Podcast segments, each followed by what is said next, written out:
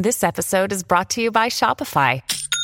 Forget the frustration of picking commerce platforms when you switch your business to Shopify, the global commerce platform that supercharges your selling wherever you sell. With Shopify, you'll harness the same intuitive features, trusted apps, and powerful analytics used by the world's leading brands. Sign up today for your $1 per month trial period at shopify.com slash tech, all lowercase. That's shopify.com slash tech.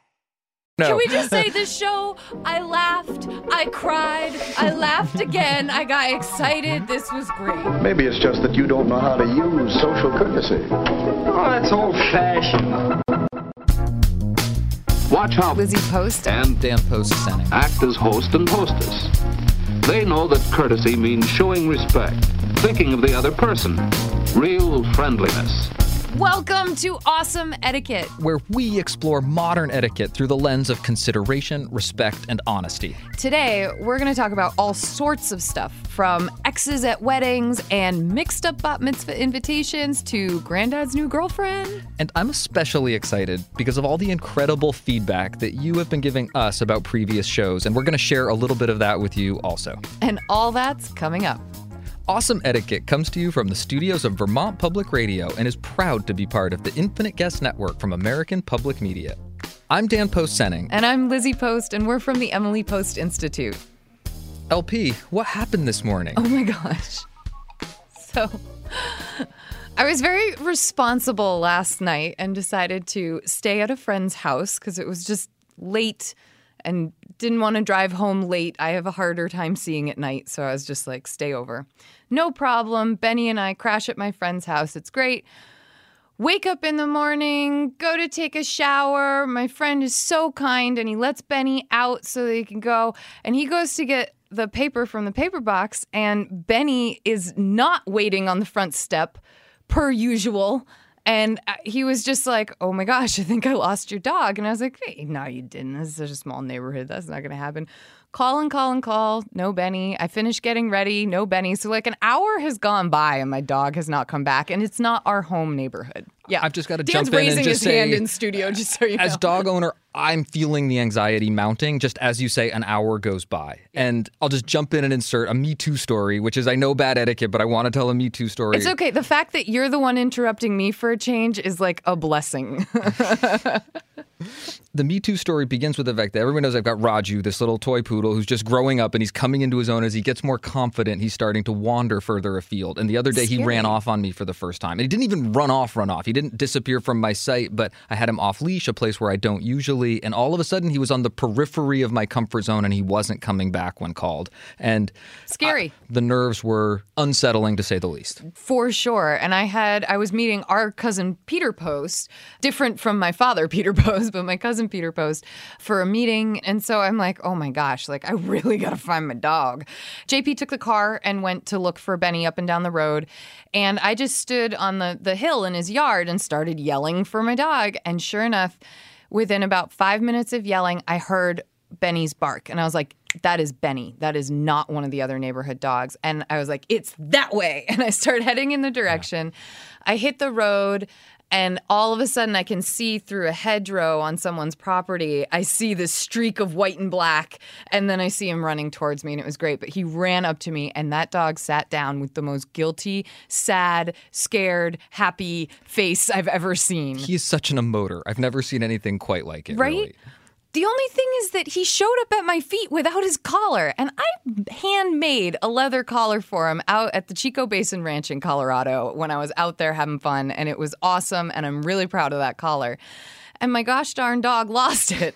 And it's funny because I was like, okay, you know, we'll deal with that later. And JP went and kind of looked around near where Benny had been found and and didn't find anything. But he was on Front Porch Forum, which is a website. I'm not sure how across the U.S. it is, but it's definitely in Vermont something that's well used, and it's like a community message board and more. A- And newsletter. I get I get my get front newsletters? forum Okay. as a daily email. Well, it's really cool, but he was on it checking it and he goes, "Oh my gosh, somebody posted that a black and white border collie like looking dog is in their yard this morning, like someone saw Ben." So, we're hoping to get in touch with whoever that was and see if it's his collar. But I love the instant nature of being able to tap into a community and find that in this digital age that we live in and it's it's really exciting and fun and I'm I'm just so gosh darn glad Benny is back. well, and I've got my second Me Too story Oh, of yeah? the Let's afternoon. hear it. Which is that the Front Porch Forum in Huntington Yeah. has been abuzz with tales of this orange tabby cat that's making the rounds of the neighborhood. And it's it started off down in town, it's wandered its way up the mountain, and people in more and more rural homes have been having interactions with this orange tabby cat. And the community is getting it back to its Owner, its home. It's amazing. Yeah. It's really, really amazing. And whether it's jobs, whatever it is you're searching for on it, it's really it's a useful tool. I think it's a cool part of how we interact as neighbors nowadays. And I'm really grateful. Whoever that person was, I didn't actually need them to get Benny back, but if I had, they would have been my hero. And it's so cool. It's just so cool. it, it does. It feels good to know that there is community out there and that there's community that's still thriving and growing. Uh, it reminds me of that book Bowling Alone that came out a few years ago that mm. talked about the breakdown of communities in Sure, America. yeah. And it would be nice to read a book about how communities are also reconstituting and reforming and finding new ways to to stay connected. And I think this is a great example of that. So, had Benny not run away today, we were going to talk about how I'm not doing well on my New Year's resolution. I need more suggestions for terms to switch out for my bad language. Well, we'll revisit those resolutions next week. For now, shall we get to some questions? I think we should get to some questions. Sure, you're right. But there's so much to learn how to do. Sure, there's a lot to learn, but it's worth it. And learning is easy. One way is by watching others. On every episode of Awesome Etiquette, we take your questions on how to behave. And if you have a question for us, you can email it to awesomeetiquette at emilypost.com or give us a call and leave us a message at 802 866 0860. Our first question today has to do with extenuating circumstances. Hmm. Hi, Lizzie and Daniel. I've been invited to my friend's wedding. I'm super excited and cannot wait to celebrate this wonderful day with her and her soon to be husband. However, I'm not too excited about running into her cousin, my ex boyfriend. It will have been two years since we separated. We just weren't the right fit for each other. Things happen. I have moved on with my life with chocolate, and so has he with his new girlfriend. I have known his family for years and have a very close bond with certain members of his immediate and extended family. That being said, I know the moment will come where his new girlfriend may see me interacting with these people, and there will undoubtedly be a moment when the two of us cross paths. I have no ill will against this girl and do not want to make her upset or make her feel uncomfortable. I'm trying to put myself in her shoes and be sensitive to the fact that she may be just as nervous about this potential interaction as I am. This is going to be a very special day for my friend, meant to be enjoyed by all. My question is what do I do? Do I introduce myself? Do I wait for an introduction? Should I not greet his family members with the same hugs that I normally would? Do I avoid the couple in question? Sincerely, extenuating circumstances. Oh, extenuating circumstances. That is something a lot of people actually deal with. Weddings Sure are is. a time when, especially if you stay close to your ex's family, it's likely that you are going to cross paths and that new girlfriends or new boyfriends are going to have to get to know you as someone that the family kept in touch with. My vote, you can tell me what you think after, is uh, behave as you normally would. Hug the people you would. Don't hug harder and bigger and louder, you know, but don't also all of a sudden act weird. I would just behave as I normally would. Hugs, hello, conversations, dancing. There's just no reason not to do these things. I think that it's kind to think of how the new girlfriend is going to be feeling. I really want to give you awesome etiquette props for considering other people involved and what their emotions would be like. I also think it's fine to be yourself. I really like that be yourself advice. That really uh, has a certain resonance for me. I would also say to make sure that you are just friendly and warm when you meet her. Clearly, she is not a threat to you. Clearly, you're not interested in getting back together with him. There's no reason to have, like you said, any ill will. So be warm, be friendly. It'll put her at ease. I would not try to crack any inside jokes about your relationship with your ex. I would not try to tell her something about him. Oh my gosh, don't you, you know, if you want to know how to deal with his foot odor, I don't know what, like, just don't try to educate her on him. And I also think you really have to be careful about doing too much reminiscing with him and also with her family, with the family members. That, you know, it's okay to talk about great times you guys have had, but just be careful not to overdo it in front of the new girlfriend. I like it. I have very little to add to your advice, but I want to ask a follow up question. Please. I really like the way extenuating circumstances is preparing herself for Yes. this. And I'm wondering if you can prepare yourself for someone else to be unprepared. Oh, good question. Like if the ex is unprepared or if he's the one that gets awkward or if what if it's like mom who gets awkward or dad or cousin or other sister, you know, or something like that. I think that there's some room here in this advice for being prepared to deal with someone else not being as prepared as you are. And maybe even imagining that those worst case scenarios that are peeking up in your mind occur. Yeah, like imagine if all the things we just listed that you shouldn't do, don't reminisce, don't like educate her. What if he starts doing that to you? Exactly. I think I'd try to turn the conversation to the girlfriend at that point to get him to stop talking and just just be like, "Oh, yeah, that was a fun time. Hey, what are you what are you guys' plans for this year? What are you up to? Do you have any other weddings you're going to? Any other travel coming up? Change the subject. Change the subject. and what's the safest subject at any wedding you're attending? the happy couple. The happy couple. What a great point. Keep the attention on that happy couple, and you're going to be able to get out of the most difficult and awkward situation that could possibly arise. Good, solid advice. Extenuating circumstances. Truly hope that this helps. And I hope that you have a fabulous time at this wedding. Awesome Etiquette gets support from Storyworth. There are some stories about your mom's life that you truly never get tired of hearing. From hilarious to heartfelt, tear jerking to plot twisting, mom's retelling of the events always brings a bit of joy. Just in time for Mother's Day, we here at Awesome Etiquette found the perfect gift that can capture all of your mom's stories for your family forever. It's called Storyworth. Storyworth helps you preserve precious memories and stories from your mom or a mother figure in your life for years to come. Here's how it works. Each week, Storyworth emails your loved one a thought provoking question that you get to help pick. What was your first job? Who was your first crush? Storyworth makes the writing process a breeze. All your loved one needs to do is to respond to the email prompt with a story. Long or short, it doesn't matter. I did this with my mom and it was really, really rewarding. You'll be emailed a copy of your loved one's responses as they're submitted over the course of the year. You'll get to enjoy their retelling of the stories. Some you probably already know, or maybe the ones that you're surprised by you haven't heard before. After that year of fun discovery and reminiscing, Storyworth compiles your loved one's stories and photos into a beautiful keepsake hardcover book that you'll be able to share and revisit for generations to come. You can even keep a copy of the book for yourself. Give all the moms in your life a unique, heartfelt gift that you all will cherish for years. Storyworth. Right now, save $10 on your first purchase when you go to storyworth.com slash manners. That's Storyworth, S-T-O-R-Y, W-O-R-T-H dot com slash manners. It's manners with an S to save $10 on your first purchase. And now back to our show. I love our next question. And I love it because not only is our question asker coming at it from such a place of consideration and thought, but it's also a modern question. And it's one I don't think we've answered very much on the show. So I'm excited for it. It's called How the Unfriended Behave.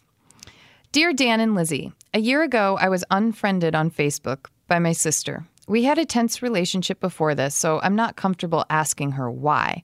It happened shortly after an email exchange. She requested a favor that felt unethical to me, and I firmly refused. I'm guessing she was offended and then unfriended me, but I'm not really sure.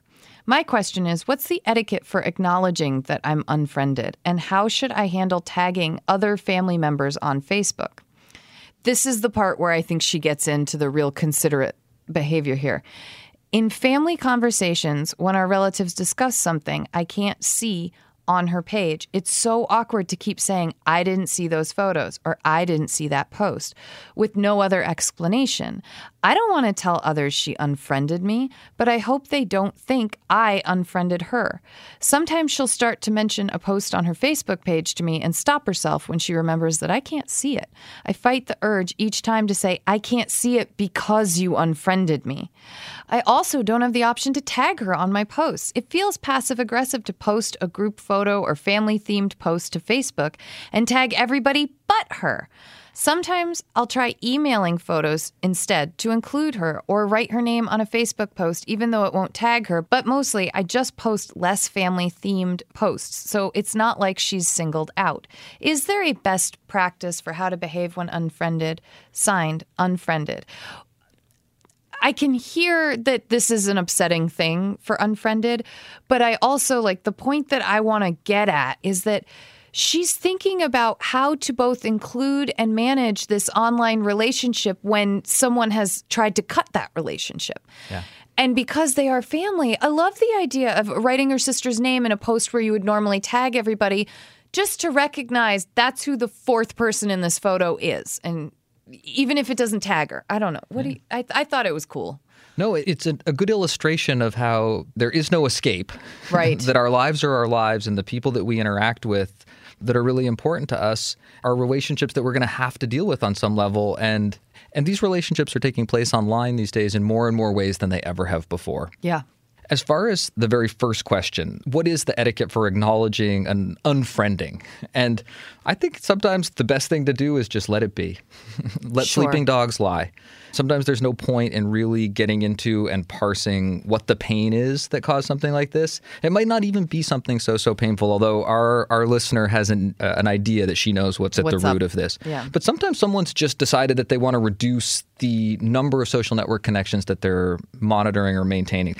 It's not something you should take personally because you just don't know. Right. In this particular case, We ki- we think we know, or at least it is. Per- she hasn't just gone off Facebook. She's unfriended her sister. Exactly. And there was there was a request Yeah. to do something that that our our listener here, the person asking this question thought was unethical. And I just wanted to stop and give an etiquette props for hard to do. Um, standing by your principles Yeah. and not doing the unethical thing. And we often talk about the fundamental principles of all good etiquette being consideration, respect, and honesty. And that's a question of honesty. So you can feel good about your etiquette making that choice. I think that's really important. The second question that you ask about how you then handle it. The first piece of advice that I would often give is that if a relationship becomes strained or awkward or difficult, don't try to solve it through the written word. Give yourself a fighting chance. Try to meet with the person face to face so that you have some chance to empathize with them so that you can really listen to each other and hear each other and connect emotionally. If you can't meet in person, give them a call. At least let the quality of the way you say things be part of the information that you're communicating. It can be really difficult to communicate emotional content online or through email or through social media. And it sounds like these two do still see each other in person. She was saying So- her sister will say something in person. If there's a way to acknowledge it and talk about it, do that. But it also sounds like this relationship's a little strained, and Yeah. there there might not be a way to repair it, even with an in-person meeting. Right. So the best thing you can do at that point is manage yourself and your reactions in the best way possible. As far as how you conduct yourself on Facebook moving forward, part of not taking it personally when you're unfriended is you don't really need to moderate your behavior so so much. I don't think you need to worry about the fact that you can't tag her in pictures because Oh, that was a choice that she made Yeah. by unfriending you. I like that you're choosing to make that a concern of yours. There's nothing like the high road. It's a really, really nice place to travel. I think that when it comes to the conversations that they have, Unfriended was mentioning that sometimes her sister will start referencing a post from Facebook and then stop, and she feels like she needs to say something. I think you just let it slide. Just almost uh, let it be the elephant in the room without actually saying elephant in the room. You don't need to point it out. No. She's aware of it. She's aware of it. She's stopping and she's choosing to move forward without then talking about whatever it was. And I think you should just follow that cue and just let it be what it is. You don't have to say, well, it would have been really fun to know what that was. So to sum up Unfriended, I really think that in a lot of ways there's not a lot for you to do here. You don't need to to worry so much about what action you're going to take. If you do opt to talk to your sister offline about this, if there's a way that you can approach it that feels comfortable and feels realistic to you, uh, I want to encourage you to give it a try. Who knows? It might even be the beginning of a rapprochement. Maybe this online situation can be a place for the two of you to explore without the stakes being too high. I wish you the best of luck, and I really can see what care you're trying to take with your sibling relationship, and I think that's really admirable. But there's more. What's that? More questions coming up, but first, a word from our sponsors. Here, let's try another trick. Our next question is entitled Granddad's Girlfriend.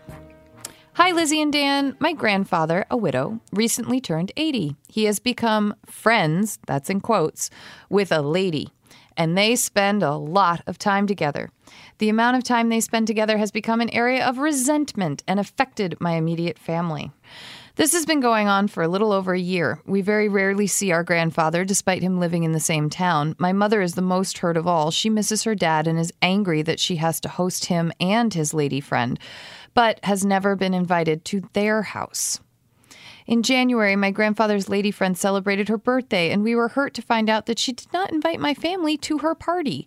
It is now time for me to plan my sister's bridal shower. I know she will not want my grandfather's lady friend to be there, but is this petty? Should I be the bigger person and invite her? And what can I say to my mother to help make her feel better? It seems like every event that we disregard one another from is just creating a bigger divide between the family. Allie. Allie, what an insight. I know. I'm just say, I love how she just put that. Every event that we disregard one another from is creating a bigger divide between the family. I think she answered the question. She's on to something. Okay. Two rudes do not make a right. True. So definitely invite this woman who clearly has made a connection with your grandfather.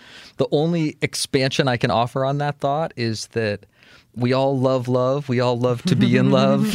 love can sometimes be a little selfish. It's really hard to share things that we love. And it sounds like your grandfather is a very lovable human. And he really might not be aware that he's offering offense, even if he is aware that he's spending less time with mm-hmm. his immediate family. Mm-hmm. And it's important for me to remind myself that most rudeness is unintentional. And I think that's a really good reminder for everybody in this situation. I'm not hearing anywhere in here that there's been a formal conversation about it. I'm, I'm not seeing we tried to talk to him about this. We haven't. So I think I would say invite her to the thing. Come from that place of inclusion and then say, "Can we have a conversation?" If maybe maybe she declines the invite or maybe her behavior at the thing isn't that great, but at least you've tried inviting her. And then you come from a place where I think you can talk to granddad and say, "Granddad, we got to figure this out because you have a very special friend whom you love and are inviting into your life and we love you and we want to spend this time in your life with you. How can we make it all work?" I love it. Just to share the love a little more. Allie, we hope that helps. It's springtime and love is definitely in the air, and we hope that you're able to find a way to share it with your very special grandfather. Our next question has to do with a bat mitzvah mix up. Hi, Lizzie and Dan. My sister's bat mitzvah, the Jewish coming of age ceremony, is coming up, so we're sending out the invitations. We used an online platform to do so, which emails everyone the invitation. My bat mitzvah was a few years ago, and my mother accidentally put some people from my email list on the list of the people to get my sister's invitation, causing some people who we did not want to invite to receive an invitation. Most of these people were not even very closely connected to me, and I don't really keep in contact with them anymore. So when they see the invitation, they will certainly be confused and perhaps not even remember who we are. What is the proper etiquette for this situation?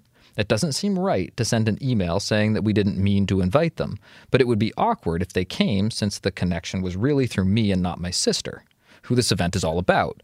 Should we just not do anything about it and assume they won't attend because they don't understand why they are invited? Thank you in advance for your advice. Anonymous teenage girl who loves etiquette. I want those words printed and framed. Teenage girl who loves etiquette. Etiquette renews. awesome. that is awesome. I think that in this situation, you got to correct the mistake. This is so difficult. But you have to correct this mistake without rescinding the invitation. And I have a solution. So you get in touch with the folks who you sent these incorrect invitations to, and you let them know there was a mix up with the guest list and you are terribly sorry. You completely understand that while they know daughter one, that they do not know daughter two, and you apologize. You had not meant to get the guest list mixed up from the two bat mitzvahs.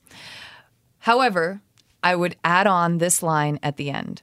If you would like to come, we would be more than happy to have you. Please feel no obligation, but we would love to celebrate and let you get to know our other daughter. Put that air of, oh my gosh, what a funny life goof this is. You put that level of, oh goodness, what a mistake, but please let me explain the situation. You're still keeping the invite, but you're recognizing to them, this is not a grab for gifts. You don't know our other daughter. Sorry. This week, I get to say that is brilliant. Thank you. You are brilliant. Thank you. And I- I was struggling with this one. This is a really difficult situation. I really like the tack that you've taken. You're you're you're toeing a very careful line, and I think that your generosity of spirit, your come celebrate with us, is really what's going to save the day here. Anonymous teenage girl who loves etiquette. I truly hope that you and your mother and your sister have a wonderful bat mitzvah celebration and that there are a few more attendees who are excited and also understand why they are there. To make a good impression, you must know what to do. It's only common courtesy, Chuck. When you need mealtime inspiration, it's worth shopping Kroger, where you'll find over 30,000 mouthwatering choices that excite your inner foodie. And no matter what tasty choice you make, you'll enjoy our everyday low prices, plus extra ways to save, like digital coupons worth over $600 each week. You can also save up to $1 off per gallon at the pump with fuel points. More savings and more inspiring flavors make shopping Kroger worth it every time. Kroger, fresh for everyone. Fuel restrictions apply. Thank you for your questions. You can send updates and comments to awesomeetiquette at emilypost.com. You can reach us on Twitter using the hashtag awesomeetiquette, or you can leave us a message at 802 866 0860. It's time to hear your thoughts, feelings, and responses to our past episodes. Every week, we get to hear your feedback on the etiquette that we discuss. As usual, our producer, Hans, has been enjoying the task of reading your letters and fielding your calls. And I've just got to jump in Yeah, here and what? say, Say, yeah. we had a very special moment at the Emily Post Institute this last week. Yes, we did, Hans. yes, we did. Hans, do you want to tell our listeners what what happened? well, I can tell it from my perspective. So I'm not at the Emily Post Institute, but I Right. got a f- text message a few days ago from Miss Lizzie Post. And it was a picture of an envelope uh, that was hand addressed to me at the Emily Post Institute, which is thrilling. So I said, open it, open it. And I got this really beautiful video, like an unboxing video, where Lizzie opened it up and then read this touching, super sweet card out loud to me while showing me the card. She said, It's very pretty on the outside. You can see it's pretty and showed it to the camera and then opened it up. It was very sweet. It was from one of our saluters and it was just so touching and so sweet. A handwritten thank you. I know it was Handwritten very thank sweet. you, I think like- it was it was Tessa, right? It was Tessa. It was Tessa, yeah. Yeah. You, our audience, you are so great about writing so much wonderful stuff into your emails for us. And you also send us these fabulous notes. And I just want to say thank you to you for sending one to Hans. He does so much for us and he is so much fun to work with. You do not know how lucky we are. So it was really exciting when that letter got brought to my desk. It was like the moment that the Awesome Etiquette audience welcomed Hans to the family. And, Loved and it. we all took great joy and great pleasure in it. So thank all of you very much. Yeah, thank you to everybody. Thank you. And thank you, everybody, for sharing all of your awesome feedback because I really do love getting to go through it. It's just wonderful because we have some awesomely smartful people, which is, by the way, a new word. Is it? Did we coin that? We just coined it smart and thoughtful, smartful. You guys are just fantastic. So, for example, several weeks ago, we got a question from Ajay who wrote in saying that his dad had started asking everyone to repeat themselves when they would talk to him. And Ajay thought that it was because of a bad habit and not because of bad hearing. Over on Facebook, Caroline responded by saying that, quote, Ajay should consider that his father may not have a hearing problem, but a cognitive speed problem. This inability to process info as heard the first time might be an early dementia symptom.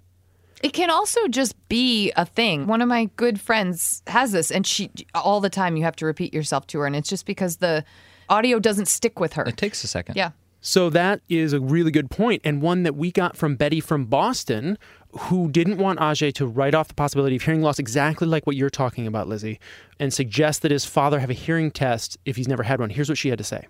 I wanted to point out that hearing loss is not only about volume perception, e.g., your finger snapping test statement. Many hearing problems relate more to discrimination. For instance, while not categorized as hearing impaired, I have difficulty understanding what is being said in conversation around me when there is also background noise, like at a party. Also, people who have been exposed to loud sounds repeatedly without protection, like in factories or people who regularly attend or perform live music, can develop tinnitus or other hearing perception issues. So that's another good perspective uh, for Ajay on his situation with his father's new behavior, that there could be other reasons that are not just directly related to hearing loss. So if Ajay, you're listening to this episode, you have several recommendations, maybe advise your father, go get a couple of tests. So we also heard from Joan, who was a flower delivery person for over 20 years. So she emailed us in response to a recent question that we had on whether or not you should tip when flowers arrive at your doorstep when somebody does a delivery of flowers. And so Joan says that in her 20 years, she never expected a tip, but she sure did appreciate them. And that now she actually tries to put them in in advance, which is a lot of what you, Lizzie and Dan, said about this question. Mm-hmm. But Joan also wanted to share with us. This is just a delightful little story, very sweet, about her favorite tipper. So Joan says that we delivered to a very elderly lady whose son ordered flowers for every occasion. Each time I delivered, she would explain that she kept a bowl of change near the door because when she was young, everything was delivered, i.e., groceries, prescriptions, etc. She always promptly tipped me a dime or quarter every time, and I treasured her tips over everyone else's. Smiley face emoticon. Love it. Um, Joan, thank you so much. Isn't that that is the one of the sweetest? sweetest things I've ever heard. It is really sweet. And it's nice to let a dime or a quarter be something, you know? Yeah. Everyone, thank you so much for the feedback in every way that it comes. It truly is a delight. And um, it was one of our real visions for this year. And you all have just jumped in and made it such an exciting thing to be part of this show. Thank you so much.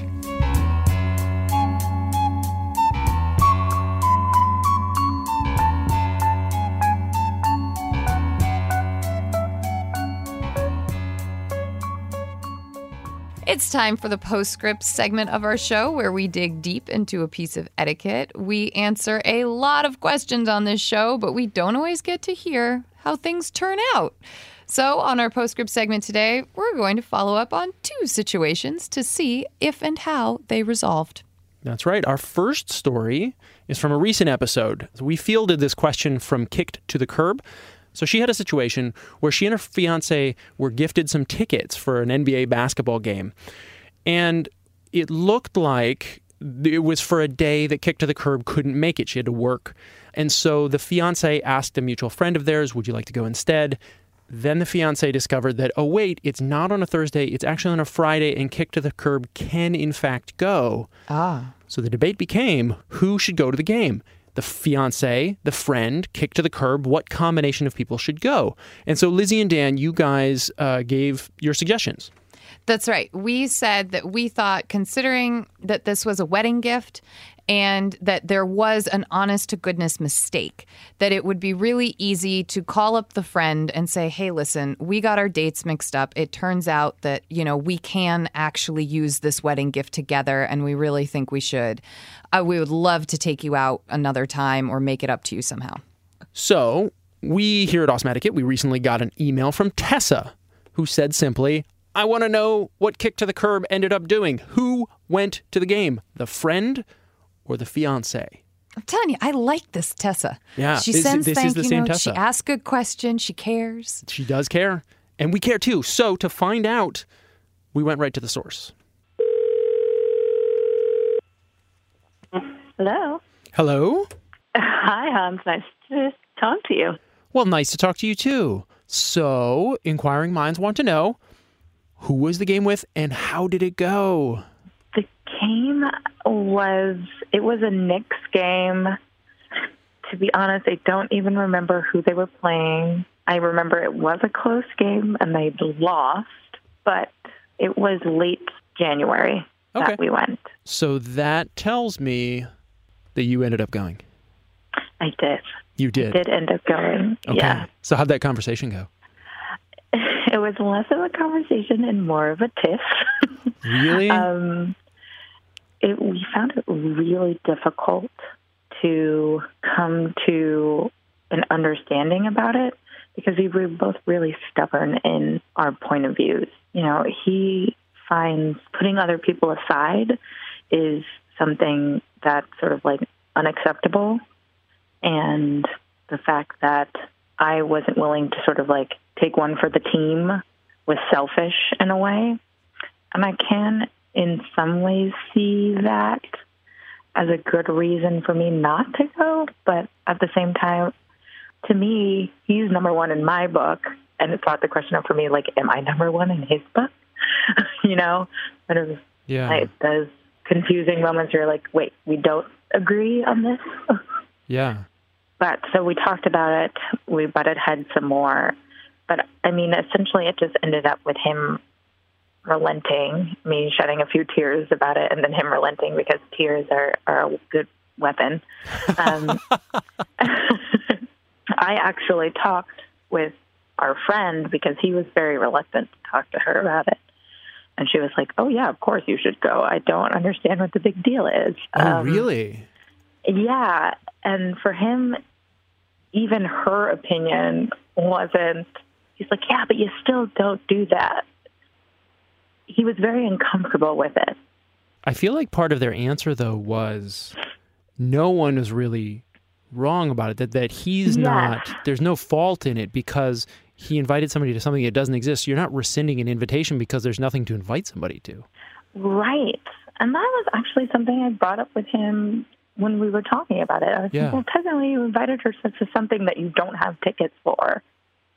Um, but he was still so uncomfortable with it. But by the time the game rolled around, it was fine. and We enjoyed ourselves.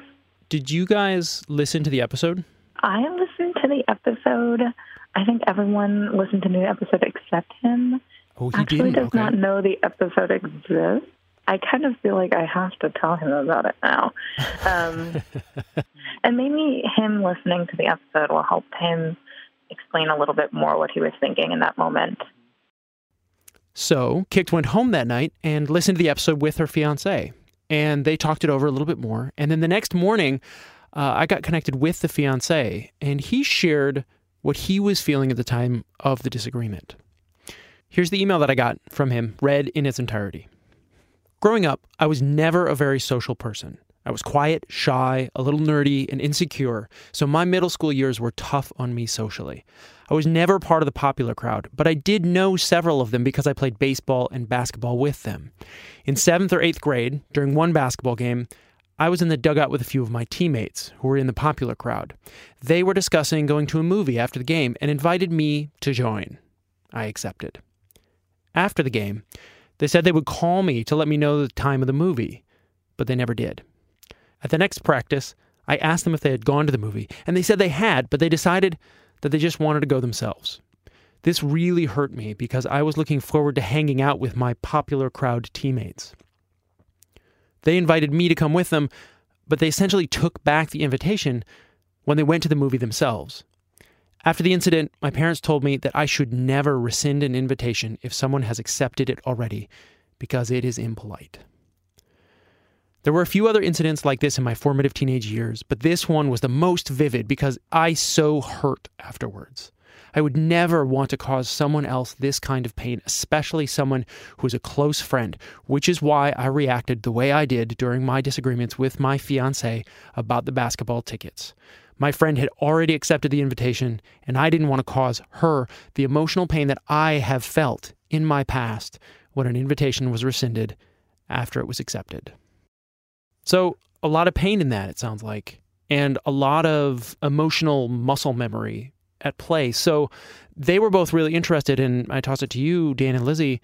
What do you guys think about fiance's response and how he was feeling that day. Does it change anything for you in the way that you are thinking about this question? It First of all, I just want to say I think this is incredible getting to hear this kind of follow up and and story and background and perspective and when we talk about being aware of everyone and you're not just aware of who's involved and how are they affected, but now where are they coming from? And this is his history telling him.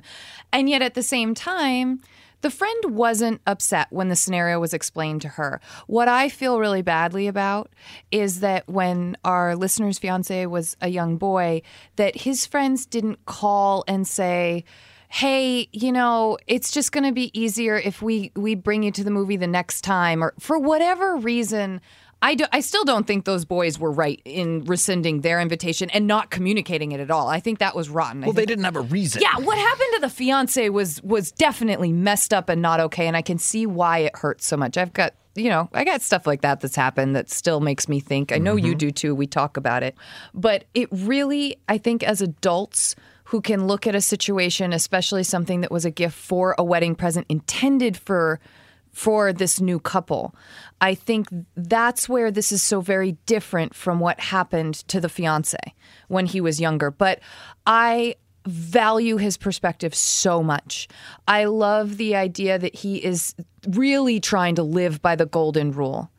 But Dan said something earlier in the show that I'm hoping the fiance can walk away from hopefully listening to this episode now and maybe feel okay and I think what you're talking about is is not feeling too bad yes. about a, a small mistake that you have a proportional degree of guilt about the error that you made in this case reading the wrong date on a ticket something that could really happen to anyone this is such a good reminder of what complicated beings we all are because we're talking about people's emotions and anything can can be triggering and this is a particularly poignant example of that. And I could see it connecting with my cousin Lizzie and with me. We, we get to hear these these responses for the first times in studio right here, just like you're yes. hearing them for the first time. And here we were like cheering on when we're hearing Kick to the Curb's response. And we're like, yeah, yeah, oh, good. Oh, the friend didn't. Oh, yeah, she agreed. And yes.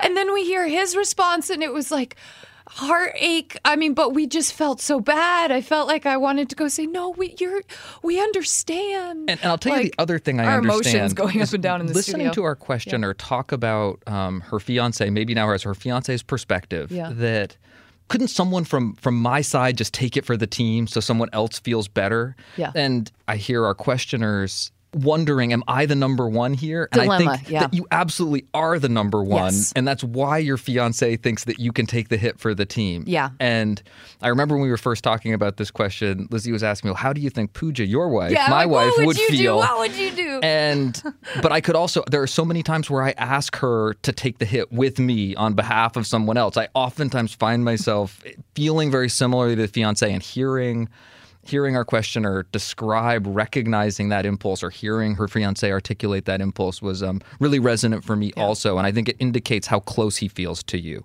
and i do want to say that yeah. in talking to them that they made a point and i think it's important to say that they are stronger than ever because of this in spite oh. of this however they want to say they've been together for seven years and the advice that you gave was really valuable to them but i did really appreciate Lizzie and Dan's answer and having that nobody's at fault here, it really took all of the drama out of it. So, on happier notes about your relationships, when you guys get married?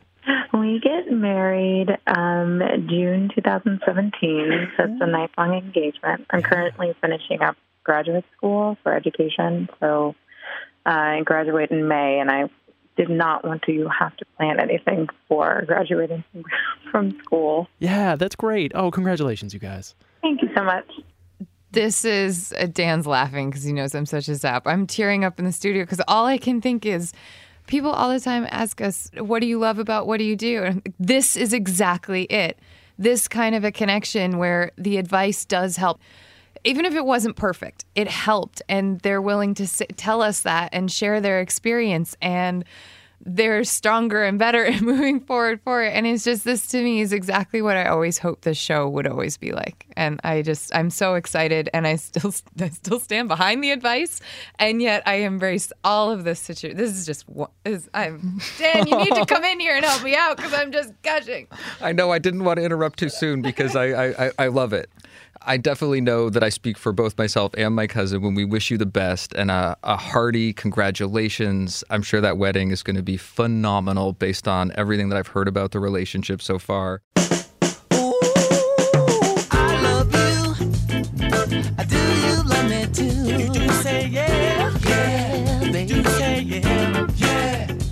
Now, our second story is a little bit different because this question never actually made it on the show. It came up really quickly and needed a fast turnaround. And so we had to respond really quickly. And it happened between recording sessions. So it was out of our control. But we think it is such a good story that we are super excited to share it with you all right now. Is this is this Fishy Fridays? This is Fishy Fridays. This is Fishy Fridays. Oh, finally. All right. So, for those of you that are longtime listeners, you know, but for new listeners, I get all the emails that come into us. They actually come to my inbox. And when I am able to, and I'm reading something and I say, this is urgent, I, and a lot of people say, I need an answer soon and I can't get to it. But every now and again, when I'm able to, I write a direct response or try to work something out or I ask more details, something like that. And I love that connection that I get with you, our audience. But this was a really fun one for me because the question didn't make it to the show. And then I got a response finding out Chris or uh, Fishy Friday sent us the response. And it was so cool to hear a week later what actually wound up happening with the advice. Because, you know, we put this advice out there. It's really great to find out how it serves people or doesn't or could be tweaked. It's awesome. That's right. So I'm so excited about Fishy Fridays. well, he was pretty excited too. So at the center of this story, we have Chris. I just moved to London, so I'm kind of starting from scratch. Uh, I don't have a lot of friends here, so I have this friend who I haven't seen in a while, and he invited me over for a roast dinner. And I'm here in London, so a roast dinner typically means uh, a big slab of beef or uh, you know a chicken, all covered in gravy, and I'm totally fine with that. I'm typically whatever. I'm a I'm not picky at all. So Friday morning comes, and uh, I'm going to you know, pick stuff up at the store, and I remember like, oh my gosh, I can't eat meat on Fridays, and you know, the backstory is I was raised Catholic, and uh, you know, I haven't been as as diligent as I was raised, but you know, I've been recently trying to go back to church, and so it's a new thing that I'm trying again. And so it's it's time of year if you're Catholic, you don't typically eat meat on Friday, and so. But anyway, long story short, I, I it slipped to my mind that I was uh, vegetarian for the evening, so I was panicked because it was Friday morning. Dinner was supposed to be that evening, I, and I was like, well, what do I do? What do I say to my friend? I know Dan has his tiers of appropriate conversation, so. Uh, you know, I had a similar upbringing where my parents were very strict, like don't talk about politics, religion, or money. So I, I'm not very open about it. Something I'm very private about, and I'm not very comfortable telling my friends about my religion. And uh, so I was sure that he already planned the menu. He may have already cooked things. He may have already purchased things. So, um, well, I emailed Lizzie, and she wrote me back right away. So, what I cared about in responding to Fishy Fridays was A, that this was like dinner party that night. So I was like, oh goodness, we need to talk. And I really cared about that if he wanted to keep his religion private, giving him sample language to talk and, and do that, to convey that he wanted to not eat meat on a Friday and not have it touch upon religion. And then I also wanted to give him a response and encourage him that sometimes opening up is really being open and honest is the easiest way because then it's something that you can own. Dan's huge on no white lies, no little omissions because it makes it so much easier to tell stories and keep the truth moving forward. And you just you never know what can happen when you when you open up to a friend. So I wanted to do both, but make it his choice. So I ended up deciding to take the the open approach and be honest with my friend. And you know, I was fumbling over my words, and I finally just was like, you know, I'm Catholic and I can't eat meat. And he was like, I forgot it's Lent too, and you know, he's like, I haven't really practiced in a while. And his upbringing was Catholic, and we had this whole thing in common. So when I got there, we talked about it more in person. And then uh, one of the other people that was there is also Catholic, and so we all shared a, you know, a long conversation about what it was, you know, growing up Catholic. So you know, by being honest with him, it really opened up the dialogue between us, and I feel like you know we ended up being as cheesy as it sounds, we ended up being closer because of it. So, Lizzie, thank you so much for all your help. You know, it's really great to have somebody like you to kind of push people in the right direction. I mean, it's like that basic knowledge that you have in the back of your head of how to treat people, and I think sometimes I need a little guidance, and it was really nice to have your help on this. Fishy Friday, I'm going to respond on behalf of my cousin, who is definitely having one of those special days. And um, I can tell you that as, as much as her advice meant to you in that particular occasion, your response and your willingness to share your response has meant quite a bit to her today, also. Yes, thank you. This is now the third time I'm crying on our show today. Goodness. But why? Why does it matter? For several reasons. Look, maybe I can show you. We like to close out our show every week with a celebration of good behavior with an etiquette salute.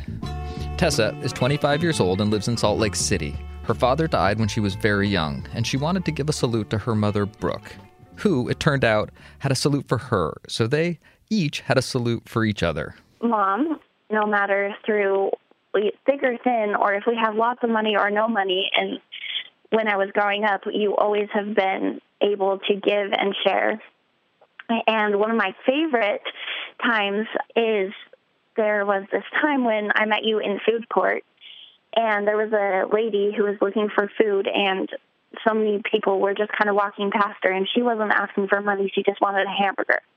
And so you took the time to go stand in line with her and talk to her a little bit and make her feel comfortable. And then you ordered whatever she wanted and you gave it to her and told her to have a good day and then went on your way and she went on her way. And I just love that because you always go the extra mile to provide service and love to other people. And I just think you need to be saluted for that. Well, what a nice thing for you to remember, and what a nice thing for you to consider. Thank you so much.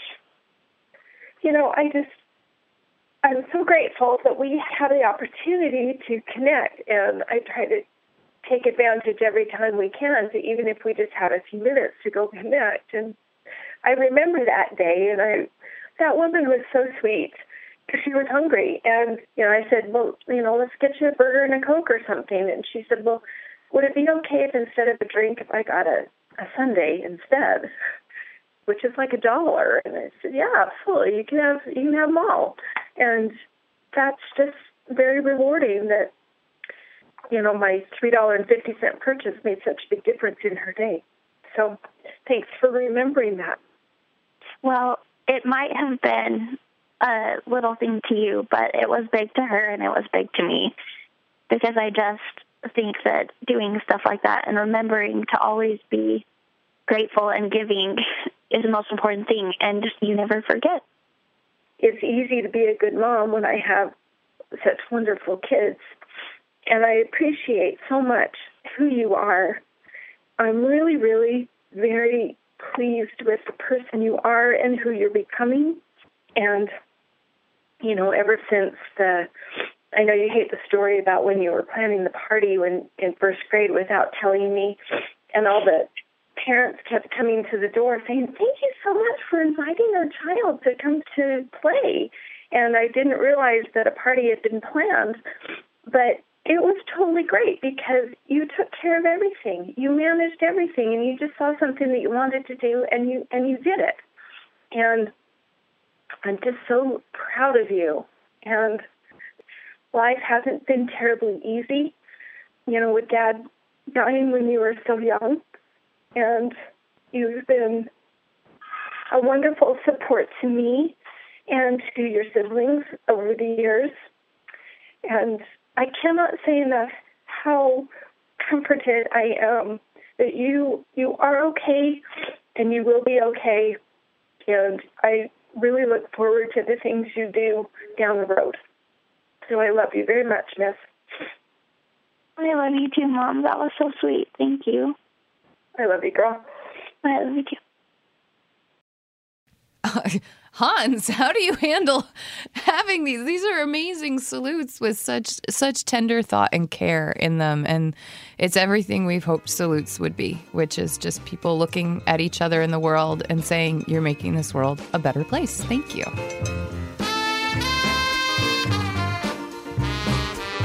Well, now, wasn't that better? Look at the effect of a little politeness.